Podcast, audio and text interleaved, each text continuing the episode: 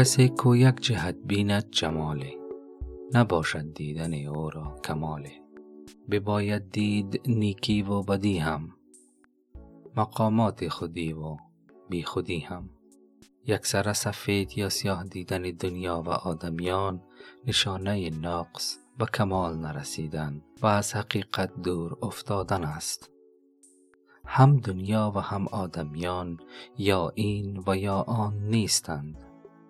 بلکه گاه این و گاه آن و هم این و هم آن هستند. یعنی هم سفیدی در عالم و آدمیان است و هم سیاهی و هم از همه بیشتر خاکستری.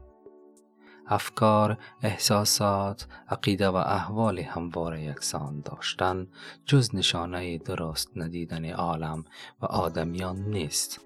این نکته البته به این معنا نیست که آدمی باید هر دم تغییر کند و مدام دچار تردید، عقیدگی، شک و عدم استقلال وجودی و هویتی شود بلکه به معنای گشاده بودن نسبت به های مختلف متفاوت و مخالف است.